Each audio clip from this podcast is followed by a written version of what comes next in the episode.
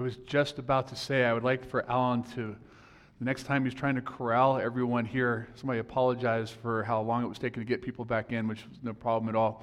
But imagine if Al just started sort of, you know, quietly with a little bit of ascension, just began the Darth Vader.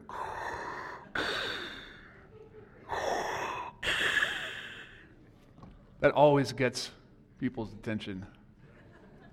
All right, well, let us jump into our next uh, lesson. And I'll ask if you will to please open up in your Bibles to Matthew chapter 9.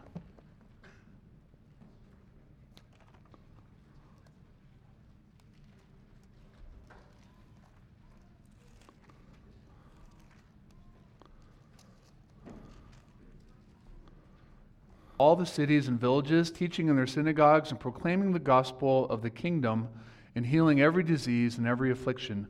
When he saw the crowds, he had compassion for them because they were harassed and helpless like sheep without a shepherd. Then he said to his disciples, The harvest is plentiful, but the laborers are few. Therefore, pray earnestly to the Lord of the harvest to send out laborers into his harvest. Let's pray together. Oh, Lord, again, we ask your blessing upon our time together, that as we think not simply about your word, but uh, even now for a couple sessions, think about those uh, who have labored in your word, uh, those who've helped to shape our sense of understanding of what Scripture teaches. We pray, Lord, that your name would be honored among us, that you'd help us to see the rich inheritance that we have in the Reformed faith and how uh, it is truly the case that to be Reformed is also to have a great zeal for the Great Commission itself. Bless us now, we pray. In Christ's name, amen. Please be seated.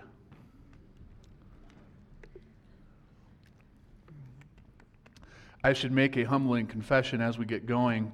Uh, in my pocket uh, is uh, something I absolutely love. It is the emblem of my uh, vanity, my frail ego. I'll go ahead and show you what it is. It's reading glasses, which I'm supposed to be wearing. Like I can so just barely see my Bible. I spoke at a, a seminary graduation a, a, month or so ago, and the lighting was just a little bit dimmer than this, and I ended up having to sort of loosely paraphrase, paraphrase what I was supposed to be reading. It was so humiliating. Uh, so, so I want you to be honest enough with me. I, I, if I start misreading things, I want you to tell me, no, that's not what the Bible says. I don't want you to think I'm up here just butchering the text uh, without any regard. Um, so, anyhow, the problem is, I know this is not something you need to hear about, but I'm telling you anyway. The problem is, I'm farsighted and I like to look at you. Not that you're all good looking, but I like to look at you when I'm preaching. And so the way that I preach is my eyes kind of bounce quickly off my page, and then I like to look at people. You should also know that I'm farsighted, uh, as I just mentioned. And so what that means is the people up here on the front row could be asleep or picking their nose. I would have no idea but if you're on the back row and you blink, I might be able to tell you how many times you did so during my lecture. Uh, so in this world, things are reversed. If you're trying to hide from me, you need to be right there. And if you're trying to be hidden and you're in the back, I've got you. So, Tammy, I saw that blink. All right, so uh, this is a lecture, um, a lecture, a lesson. What should I call this? What, is, what, do you, what do you call it at camp? What is this? Not a sermon. It's not a lecture. What is this? A lesson? Okay, a, lesson that works for me. All right, so this is going to be uh, on a fellow named John uh, Calvin. And what I like to call this is Calvin the Evangelist. And so let me tell you what my goals are for the session this morning and for two that I'm going to do tomorrow morning. Uh, I'm going to be dealing with some people that we call uh, great fathers of our faith uh, John Calvin, then a couple guys tomorrow morning. And one of the arguments I'm going to try to be making is that if you think of yourself as being a Reformed Christian, which I hope you do, and you ought, uh, then, then you ought to love the idea of the Great Commission and have great zeal for the gospel itself. Uh, because to be reformed uh, means uh, to have a great zeal for the gospel and the Great Commission. And uh, we'll see that particularly uh, in the fellow we're discussing now, who is John Calvin. Now, I'd like to set this up by saying I, I think it's fair to say that people have misunderstandings about who Calvin is, uh, misunderstandings about what Calvin thought, and what flows from that might be a misunderstanding of really what it means to be a Calvinist. So, my guess is if you've grown up in the OP or been around for a little while, if I were to ask you to raise your hand if you think of yourself as a Calvinist or not, a lot of you would raise your hand. Uh, I'm not going to do that. This isn't like a Presbyterian altar call. Um, I'm not above it, but I'm not doing it right now. So, you know, a lot of us would identify ourselves as Calvinists, and uh, what I'd like to really poke at a little bit is to say, well, okay, that's great, but do you, do you really know John Calvin? And do you know him uh, as it regards the idea of evangelism in particular?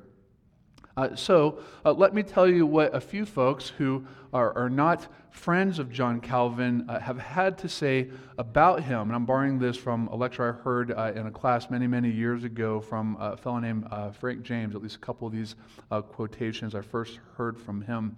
Okay, so a number of us may have heard of the historian Will Durant, and he had this to say of your hero, John Calvin. We shall always find it hard to love the man John Calvin, who darkened the human soul with the most absurd and blasphemous conception of God in all the long and honored history of nonsense. So now you're going to go home and throw away that book set, right? Well, first of all, let me tell you what I love about that quote is the use of language. Like I, I just I love good language. That's that's a great use of words and all the long and honored history of nonsense. What a great phrase, right? In the history of nonsense, John Calvin stands at the top, uh, according to uh, Durant. But notice again, uh, who darkened the human soul with the most absurd and blasphemous, that's never a good thing, conception of God. Uh, so, for people who are outside the Reformed faith, for people who are no fans of John Calvin, uh, they have the impression that Calvinists believe something about God that is absurd, that is blasphemous, that darkens the soul, and the upshot will be ultimately uh, quenches any thirst for meaningful evangelism. So, in short, if you're a Calvinist, uh, you don't like evangelism because Calvin himself was opposed to it and is just like the opposition uh, to evangelism and a right view of God. Oscar Pfister, a Freudian psychologist, uh, said this It is a fact that Calvin's own character was compulsive and neurotic, and that he transformed the God of love, as Jesus taught, into a God of wrath and hate. I come from, them's fighting words. it's on, right? Uh, it's interesting to me that he's, he can say that it's a fact that a man that lived several hundred years before him, how do you like categorize somebody's personality as a fact? But uh, this guy does so. Uh, that Calvin's character was compulsive and neurotic. Those are never complimentary terms, right? Uh, that Calvin was unstable in his mind, unstable in his heart, unstable in his emotions. And that even worse, he transformed the God of love, as Jesus taught, into a God of wrath and hate. Now, don't dismiss these things too quickly. Here's, here's the point uh, there are a lot of people that have the feeling that if you embrace Calvinistic ideas, you turn the God of love into a God of hate that just doesn't like people and he's kind of always grumpy and in a bad mood and he really doesn't want anybody to go to heaven.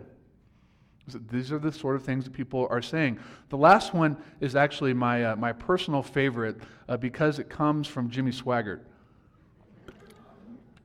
Now, for the 10 of you that know who I'm talking about, this guy is kind of a nutcase. Uh, he's, uh, he's not really well known as a good theologian. He's actually kind of a, he's kind of a knucklehead. Uh, he's told some pretty bad things, and, and um, he's, not really a great guy. Uh, but it was fun to say that my favorite quote here is from Jimmy Swaggart. So Swaggart said this Calvin, I believe, has caused untold millions of souls to be damned. I didn't know a person could do that. I didn't know one man could cause untold millions of souls to be damned. Now, again, before you just dismiss it, why might such a thing be said? Well, here's the point uh, seems to be suggested that Calvinism leads to this sort of cold indifference to people being saved.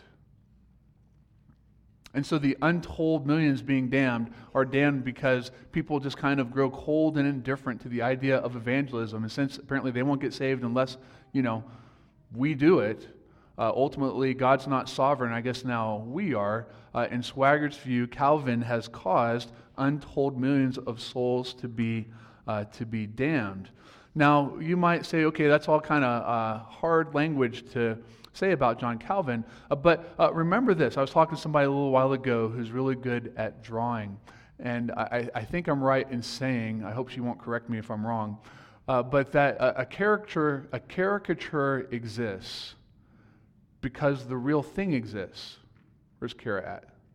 She's in there somewhere. Now I've got her on the spot. Yeah, is that right? So if you're drawing a caricature of a thing, if you draw a caricature of me and you make my ears big and my, and my nose big, and all that kind of stuff. Well, the picture is not me. It's a caricature, and details have been exaggerated, right?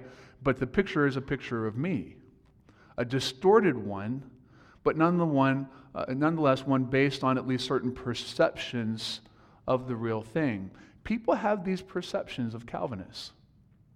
People have these perceptions that Calvinists are cold hearted and indifferent to things like evangelism. And what I would like to do is win that back. Uh, and I'd like to do it by trying to say number one, these people that I've just quoted clearly did not know John Calvin. Uh, but maybe it might be helpful for us to get to know him a little better ourselves. And that what we might find is that he actually uh, had a real heart uh, for missions, for the Great Commission, and for evangelism. So I'd like to quote now uh, one other guy named uh, Charles d'Espeville. I'm not going to quote him, just allude to him. Uh, Charles d'Espeville was a French pastor in the time period that Calvin was alive, who wrote a lot of letters and tract like things to Christians who were suffering. Uh, back in this time, Christians very often, if they wrote letters, if husbands wrote to their wives, if pastors wrote to their people, if missionaries wrote back to their sending churches, they had to use pseudonyms, fake names, to protect themselves, to protect their families, and to protect their churches. And Charles d'Espeville was a newly reforming thinker and pastor uh, who reached out to people who were suffering in harm's way and encouraged them uh, to persevere for the sake of the gospel. Some of them uh, were literally in dungeons and being told to recant or die and they reached out to Charles d'Espeville and said, What shall we do? Shall we recant or shall we surrender our lives to the gallows? Uh, shall we continue on in this labor of uh, gospel proclamation or shall we turn back for peace and safety? And what uh, Charles d'Espeville said consistently in very beautiful, tender, and pastoral words was continue on for the cause of Christ. It's better to suffer and die for Christ in this world to live a long time having denied him. Now, uh, what you might not know about Charles d'Espeville is that he actually has another name. Guess what it is? John Calvin. Uh, Calvin himself was one who was so threatened by the church around him that in order to protect himself and people he loved and pastored, perhaps even his own family, uh, he adopted this name and he wrote letters and, and tract like things uh, in order to try to encourage people. And uh, I think this begins to paint maybe just the, the idea that you might not know him as well as you think, but if you get to know him a little better, you might like him a whole lot more. Now, now to be fair to Calvin, uh, Calvin was not uh, a real outgoing sort of guy, if I understand his biographies pretty well, and I've read uh, a handful of them for sure. He was actually kind of a retiring, nerdy person. I, I just sort of picture him as sort of a, a, a frumpy, overly scholastic kind of guy. Uh, who, as this whole thing was exploding, called the Protestant Reformation, he wasn't looking for trouble. He wasn't a brazen knucklehead like me that likes to run into trouble and kind of figure out what to do when you get there. Uh, he, he, was a retiring, careful thinker that uh, wanted to go off into the hills and drink uh, nice French wine and read and write books. And you kind of can't blame a guy for wanting to do something like that. The problem was this Reformation thing was exploding, and in the city of Geneva, that uh, had been sort of an epicenter for missionary training, they went basically from like, you know, in the rough area of like, you know, hundreds of pastors, like 10 overnight uh, in a wave of persecution that just swept through the area. And it created this real crisis Where are we going to get pastors and missionaries and uh, teachers and preachers of the word that will go out and faithfully proclaim, even pastor here and faithfully proclaim? And it's in that context that Calvin, he just kind of picture riding on his horse and he's headed to the pretty little hills over there. All of a sudden, this fiery red-headed guy named Farel says, Look, we need help. You're the man. You're coming here, you're going to hell. Sometimes you just got to be straight with people. You just tell it like it is. And so Calvin surrendered to this plea from Farel and he went to Geneva and he began to minister there. Uh, Calvin, at age 27, accepted this. Uh, Calvin married a widow who had uh, two children. I, I, find this pretty endearing. Uh, this young, uh, budding theologian married a widow with two children. Uh, this is kind of an intimate thing for me.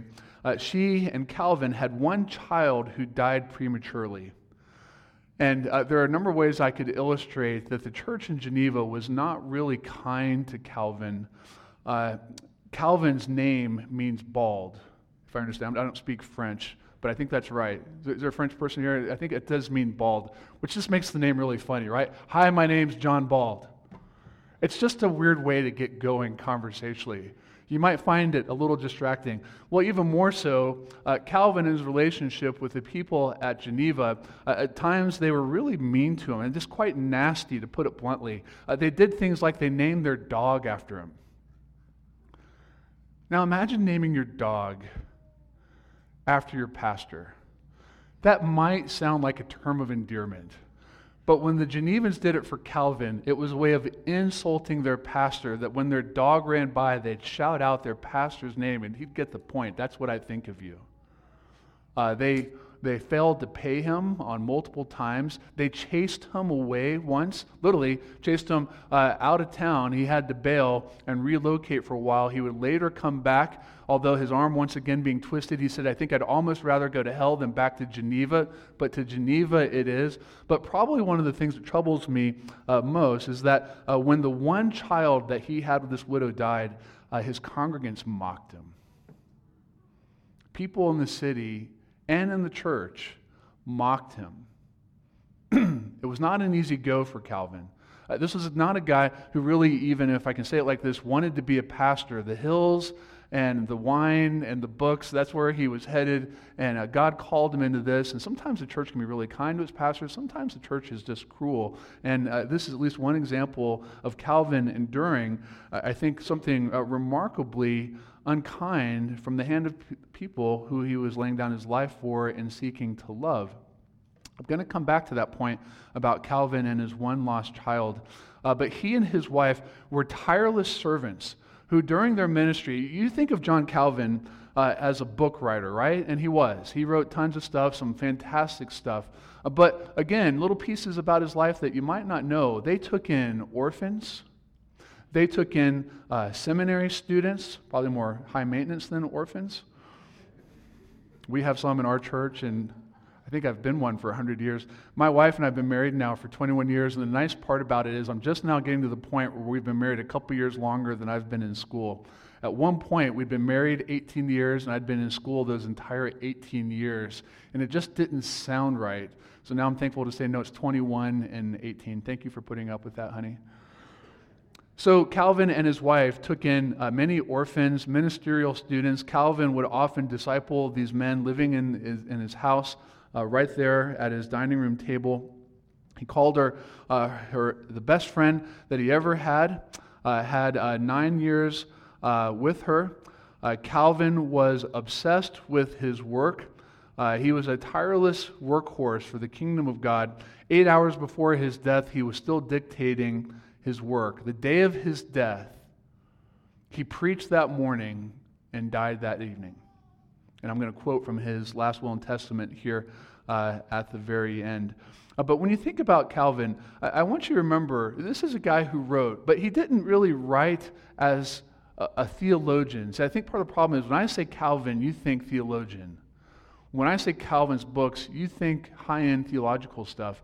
But if you've ever read his institutes, you'll know they began kind of like tracts, explaining to lay people the basics of the faith, defending it. He devoted uh, one issue of them uh, to the King of France with the hope uh, that the King of France would read this and look fondly upon it because his name was there inscribed at the beginning. Uh, Calvin was pleading for the life of his people as well as pleading for the gospel itself. At a time when, if the king didn't like what you were doing or believing, he could literally say, Off with your head and onto the bowling lawn it goes. Uh, Calvin was literally pleading for the life of his people, but even more so, pleading for the souls of those that were still trapped in the darkness of a very unclear gospel. Uh, in his own way, nerdy scholar perhaps he was, he was nonetheless uh, really a man who not only loved the church, he loved the gospel, and in many ways laid down his life for the sheep there in Geneva. Much of his writings really began as simply trying to explain the basics of the faith to people that were new to the faith. Not him doing high end theological work until he was forced into those corners. And I think that's a very helpful way uh, to think about him just a little bit uh, differently. Uh, another little cameo of his life that I just find uh, really remarkable and, and impressive is that during this time, the plague uh, just kind of rolled through Geneva like a tidal wave, rolled through Europe, right? And you know stories about the plague. When I say plague, you think death, right? You think rats. You, know, you picture bodies with sores on them. Uh, you try to imagine, you know, how does a mom care for a kid with the plague? How does a husband care for a wife with the plague? How does a pastor care for people when all of a sudden the plague ravages your church and you have people quarantined in a building that are all sick and dying with the plague, and you have other people who are alive and literally scared to death that they might get it? Well, there's a good bit of separation between the two. And at that time, the city council said to Calvin, Look, we don't want you visiting people with the plague because we need you too much and we're afraid that you'll catch it and that you'll die. And he responded really wonderfully, very uh, tenderly and pastorally. And he said, What kind of shepherd would I be if I wouldn't go and visit the most broken of the sheep? And so he literally, as it's described uh, in more than one biography, would step across the bodies of dead people to get to the living ones and minister the word of God to them. Share the gospel with people. Lying, can you imagine how nasty that place would be? And, and this is the heart of John Calvin. I'm not sure who these other people I quoted at the beginning are referring to. This is the heart of John Calvin, who bled out for the gospel, who bled out for the sick, the broken, and the bruised, who bled out for the church, who bled out for the mission field, who bled out uh, for people in and outside the body of Christ that they might come and actually hear the truth uh, that was being proclaimed in a time when people desperately needed to hear it. Uh, Calvin once wrote to a man uh, who was strongly considering leaving his church because uh, the, the persecution, the political persecution, was coming so close to that area. The guy knew he was a marked man, and it wouldn't be long. They'd be taking this man, possibly his family. And uh, Calvin said, No, stay put. Suffer for Christ's sake. Now, you might disagree with that. You might call that bad advice. But you can't dismiss, well, you can't dismiss it as fearful advice. Uh, the guy who steps across dead bodies to visit live ones can say to another man, You need to be willing to lay down your life for Christ too. In a day and age where people are dying right and left, you know, death was overly familiar. It's just what was going on. And to die for the gospel, uh, how much better uh, is it to die for Christ than to die for something silly? And so Calvin encouraged this man uh, to persevere, not to leave his flock. Uh, he wrote to a, a, wife who was married to a Catholic man uh, who was seeking to divorce her because she'd become Protestant. And he just wrote a wonderfully pastoral, fatherly letter to her, just regarding Christ as her true husband. Don't abandon your profession of faith for the comforts of this world. Cling to Christ. He is a faithful husband, and he will never leave you nor forsake you, even if your earthly husband does. Now, again, maybe disagree with the advice, but I th- hope you can at least sense the heart behind uh, the advice. So, when you think about what is going on here in this period, Calvin is not only evangelizing, he's training evangelists. And I, I, just appreciate this a lot. His life is defined by training evangelists to go out and to proclaim the gospel and to carry forward the work of the Reformation. Uh, you have to remember that in this time period, uh, the world is expanding rather quickly. A lot of places are being discovered, uh, a lot of business is expanding. But at the same time, uh, you have plagues going through, you have conquering hordes, Turkish invasions, all, all these different things uh, that are going on. Uh, you have European kings pitted against other European kings, each of them trying to build gorgeous buildings over here and things for their own name. Oh, and by the way, uh, you might need armies to fight your wars. And so, how, how can you talk a man into laying down his life and walking away from his family uh, to go fight a king's war? Well, if you kind of manipulate him spiritually, you might be able to get hold of him. And so, uh, just a brief a reflection on uh, Luther, just a line or two. Uh, Luther abhorred the fact that secular emperors, that is, kings, had taken up military causes under the name of Christendom. In other words, my war is God's war.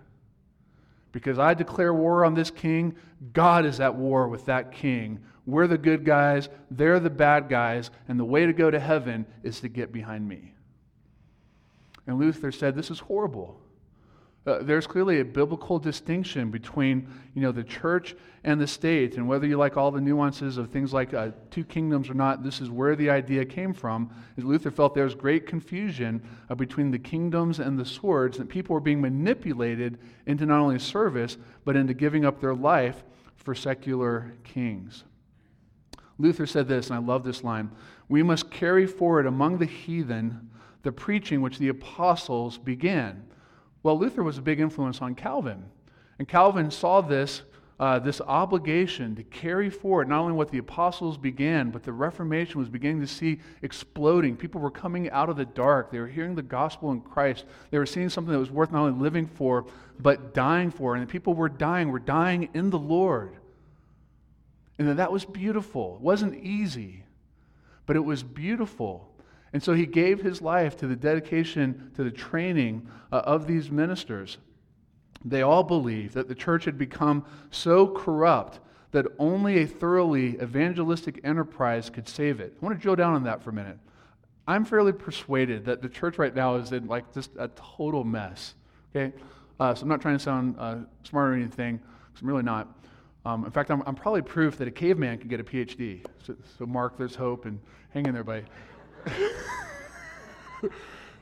so I did my PhD in, in Holland. I, I studied uh, preaching Christ in the Old Testament in a postmodern context, really into preaching Christ in the Old Testament, uh, really into postmodern uh, philosophy, literature, and thought for a lot of reasons, uh, largely because I kind of am that kid. Like from the story last night, I am Gen X, born in 1972, right? I'm the embodiment in a lot of ways of postmodern problems Okay? Uh, if you're young and you struggle with authority, like you struggle trusting your parents, your church, uh, all these sorts of things, that, that's my life story in a nutshell outside of Christ. And to try to reach people with those same struggles is why I like to read that stuff.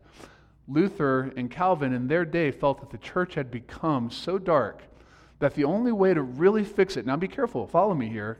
Maybe you'll agree, maybe you'll disagree. You, you are free to be wrong. So, uh, they believed that the only way you could really fix this thing was through evangelism. In other words, what the church needed to hear was the gospel, and that the way forward was to see people come to Christ and get discipled in the truth.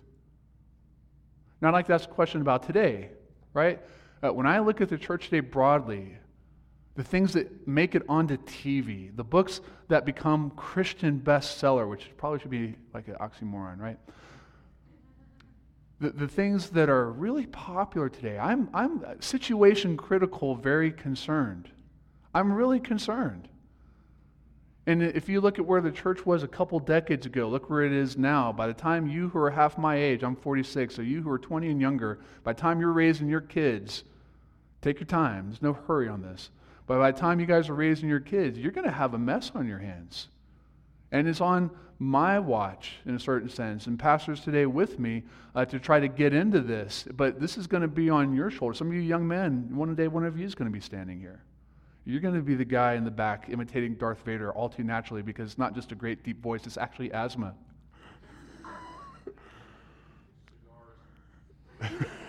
that's, that's fantastic. If they're good, I'll share. So, what, what does the church need today? If you would agree with me that the church around us has really gone, uh, is going the way of the world, right? Uh, we've abandoned a lot of the good categories of sound theology. We've abandoned a healthy doctrine of the church. Uh, postmodernism has spilled over into whatever it is that millennials think theologically. And I, I, try to study that. I'm not being dismissive. Like, I'm really trying to figure it out. And I, I feel like I'm on one of those rides where you just get spun faster and faster and you have no idea where you're going. And finally, when it stops spinning, you're still spinning. That's kind of how I feel right now, trying to figure this out. And the only thing I'm confident about is the gospel.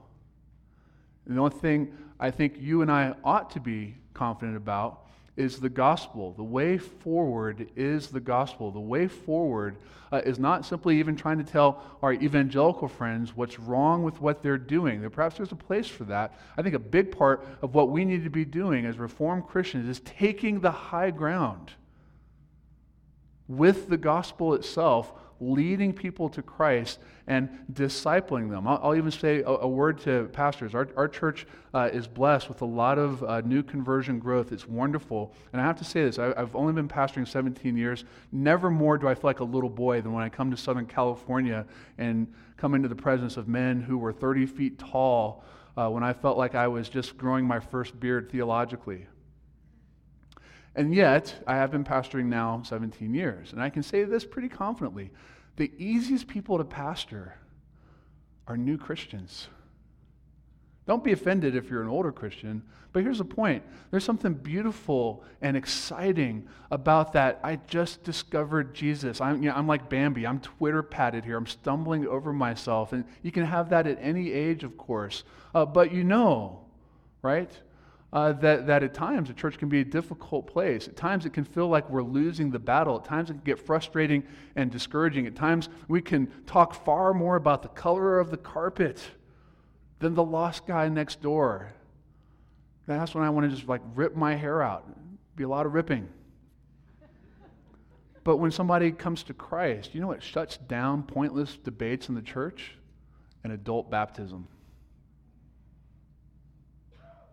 It got quiet in here, didn't it? Do you know what ends the, the long debate over what color the carpet should be? A new convert coming into the body of Christ. Where's the future of the church? I think it's in our kids. I also think it's in our neighbors down the street. Uh, when I do, which I think is probably one of the more important uh, lessons, not lectures, I'm going to give on cultivating a culture of uh, evangelism. Uh, one of the points that I want to make there, and I'll just ever so, I'll tip my hand a little bit here, is to say that, you know, when we talk about going to the nations, like you see in the missionary work of John Calvin, here's a great little secret I'm going to let you in on. You don't have to go to the nations, they live next door. This is Southern California. It's hard to imagine a more culturally diverse. You can't drive here, right? Even to the top of this Mecca mountain without driving through the nations. Your nations are right beside you. They're on your iPad. They're everywhere. Okay? So what you had to do in the 1500s to get to people that didn't look like you or talk like you or think like you, right now all you got to do is like walk your dog. And you will go by how many different nations as you take that walk. In a certain sense, it's, it's gotten easier, and in a certain sense, it's gotten harder. So we need to continue uh, just to drill down and think about this a little bit more. Uh, Calvin believed wholeheartedly that the Great Commission implied that the promises of the covenant were to go forward not only to the Jews but also to the Gentiles until uh, the entire earth was covered with the glory of God. He saw this beautiful vision from Isaiah of God uh, sprinkling the nations clean, of God uh, spreading his glory for the end of the world. Uh, of this little company in Geneva. In fact, I'm not going to quote that, that's kind of long. But in short, uh, this little company was founded uh, like, a, like a fellowship, a Lord of the Rings type of fellowship uh, that was established. I saw like three people smile. That made me feel good. So the elector here. that was my best joke. No one laughed at that? I'm deeply offended that it took you that long to respond to that. Just kidding. But they founded this company that stood uh, for promoting the gospel, okay? Uh, that the right way of salvation needed to be proclaimed to the end of the earth, and that that's what the church was about. Calvin uh, quoted often, I, I, can't say this with confidence, there's probably somebody here that could do it better than I can. I'd love to answer the question what was Calvin's favorite verse? Now, the reason why I ask that is I have this slight little concern, maybe even suspicion, that when I say Calvin or Calvinism, you think of a chapter in the Bible, and it's probably Romans 9. But from my limited impression, this is not a scholarly conclusion, my limited impression from reading an awful lot of Calvin, uh, he seems to quote what I read at the beginning from Matthew 9 a lot. Like a lot, a lot, a lot. And Matthew 9 is, excuse me, not, yeah, Matthew 9 is not Romans 9. Matthew 9 is, Jesus said, the harvest is plentiful. What dissuaded Calvin from retiring to the hills with his books and French wine? Well, the harvest was plentiful. But what's the problem? The laborers were few. There are all kinds of people coming to Christ in the providence of God and wanting to hear solid, good gospel teaching. The problem was they were dying. The plague was killing them, persecution was taking them. And Calvin looked at an empty classroom and said, We've got to get students here, and we've got to train people for the mission field, for the church. The harvest is plentiful, the laborers were few. Would it change your impression of Calvin if his life verse was from Matthew 9, the harvest is plentiful, but the laborers are few? Therefore, pray to the Lord of the harvest? Would it change your view of him to think that that's really what he was about? And that fact, the fact that he believed in the sovereignty of God, contrary to his critics, did not dissuade him or discourage him from salvation. It did the exact opposite. Do you know what frees me, hopefully frees you as well, uh, to be bold for the gospel? Is because of the sovereignty of God. You know it's not because of you, right? If it was up to you to be smart, uh, to outmaneuver the unbeliever next door so that they'll come into the kingdom of God if it depends on uh, your ability to be winsome, sweet, or persuasive, if it depends upon you in any way, uh, wouldn't that be horribly discouraging? But if you really believe in your heart, God is not only sovereign and can save uh, jacked up people like them, but He can even use messed up people like me that are still healing or still growing. But because He's sovereign and He's got this, Calvin said, The harvest is plentiful. The harvest is plentiful. It's that the laborers are few. So pray to the Lord of the harvest that he might raise up even more that would go out and proclaim the gospel in Christ's name. Most of the people coming to the church at this time came uh, because the gospel is being preached not simply on the inside, but also being preached on uh, the outside. Uh, I was talking with a couple of brothers at the break, and I'll, uh, you know, I'll, probably say a couple of things while I'm here this week. They'll get me in a little bit of trouble, maybe, but it, it's okay. I love you, you love me. We can, we can be kind to one another. I, I don't intend to misrepresent or caricature uh, anyone, uh, but I, I, do want to just tell you a, a, little story. So I mentioned I did my PhD work in Holland. Dutch was my research language. Got to know some folks there and in Canada pretty well.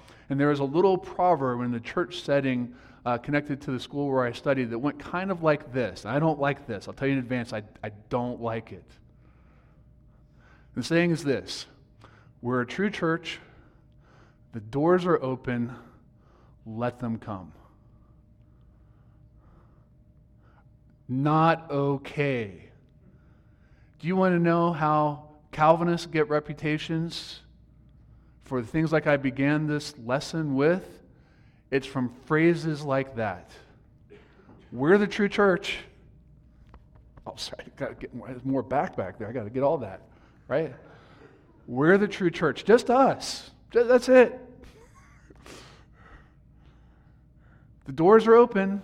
They can find their way here. It's not like the you know, it's on a street. Let, let them come. Now, if I'm going a little too far, forgive me. But that, that phrase concerns me. And I, I think we can be careful, you know, not to point it at any one people group. In fact, frankly, if that mindset exists within us, we ought to repent of that. And it probably exists in all of us to some extent, including me. Because there are times when we are so functionally passive, it's like we uh, live with that proverb. We're a true church. The doors are open. They're, they're, of course, they're free to come. So let them come. But that's not the way it works in the Bible. Like, if you believe that, and I'll, I'll take the pushback, I'm a big boy. Uh, that's just not the way. Uh, the whole Great Commission thing was not just build it and wait, right? That's several other secular paradigms. If we build, they will come. But the Great Commission is go. Pray to the Lord of the harvest. Because the harvest is plentiful, but the laborers going out into the field and gathering the Lord's harvest, that's what is few. Okay? And so Calvin believed, as we ought to believe as Calvinists, uh, that we need to be going uh, out there and that we need to proclaim the gospel to those that don't want to come. Some of us come kicking and screaming. Truth is never a welcome thing to a lost mind. It's confrontational, it's unnerving, it's disquieting, it's alarming, and it's perfectly healthy. If you're sick, you need to be told why you're sick and how to be made well. If you think you're well and you're sick, you're simply deceived. The world is sick. The world has the plague. And yet, God is the author of life, resurrection life. Uh, there's a hymn that we sing that uses this line We long to see thy churches full. As a pastor, you know, there's that sad feeling sometimes you walk into the church and there are the four people that love you most. right? Uh, there's those occasional days where you just you just sense, you know, I, I, wish the church were more full. I wonder if people in the church feel the same way. Do you feel that way?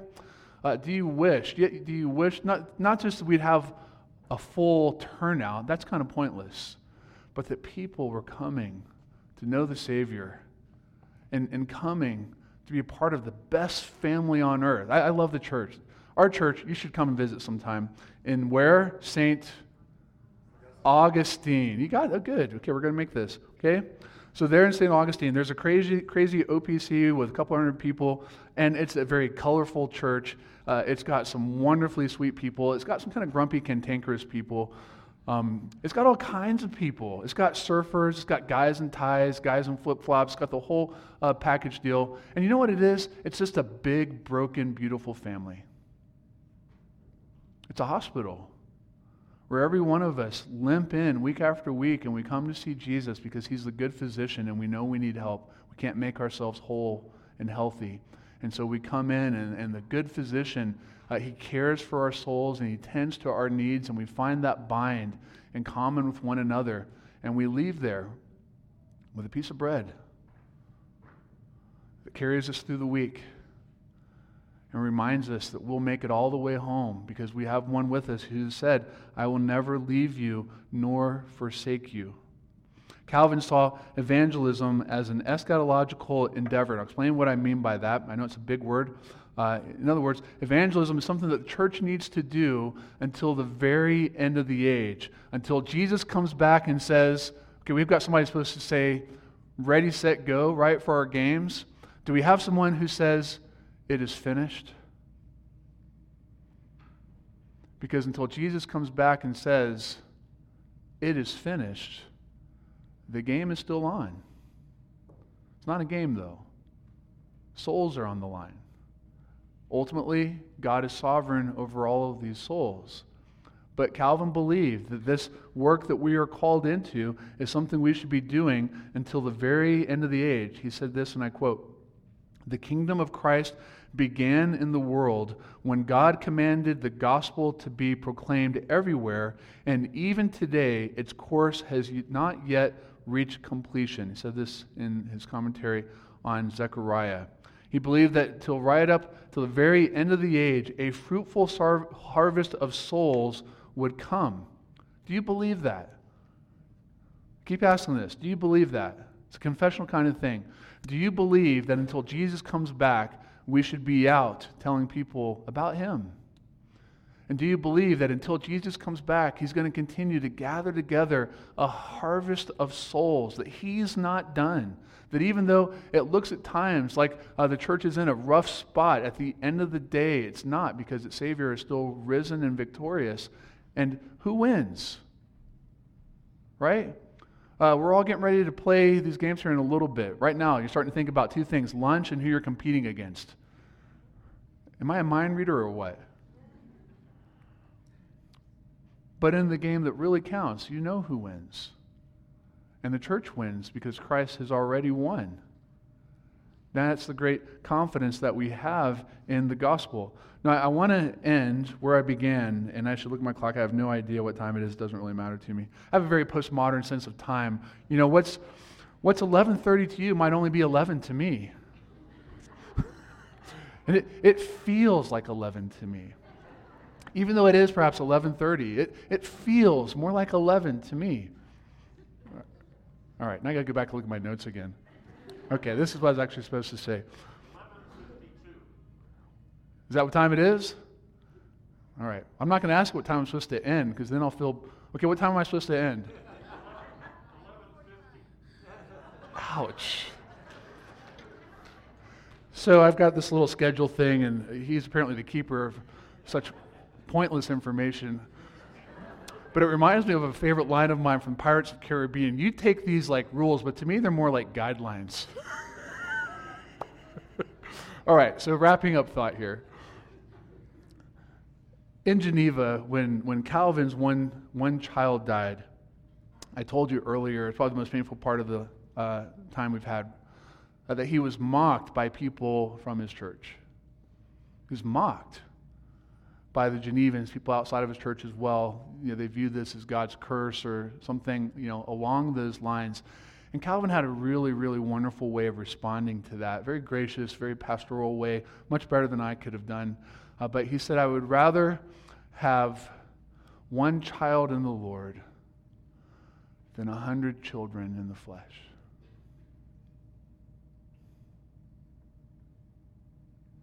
Now, you might be thinking about that for a little while. It's a tough one. But you know what God gave Calvin? Hundreds of children in the Lord. And so I want to close with this question Where are Calvin's children today? Now, I'm not talking about just those that believe in the five points of Calvinism. Calvin, by the way, never heard of those five points. this came like quite some years later. Uh, but where are Calvin's children in the sense of being those who, what did he give his life for? My view, training people that would go out and proclaim the gospel.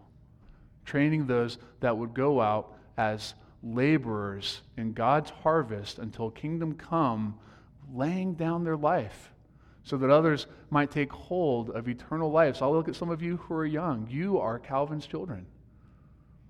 You're his great, great, great, great, great, great pretty good great great grandkids. And the mantle is laid to you. You are Calvin's children. Uh, we have received uh, an inheritance that, in the eyes of some, is a great hindrance to evangelism. And what I'd like to say to them is, you don't know the real John Calvin. But maybe to all of us, today might be helpful to get to know the real John Calvin a little bit better and if we're going to identify as Reformed folk, as Calvinist folk, uh, we need to renew our love for the Lord of the harvest and reconsider our place in that plentiful harvest. Because to this day, beloved, the harvest continues to be plentiful. But the laborers, where are they? All right, let's pray.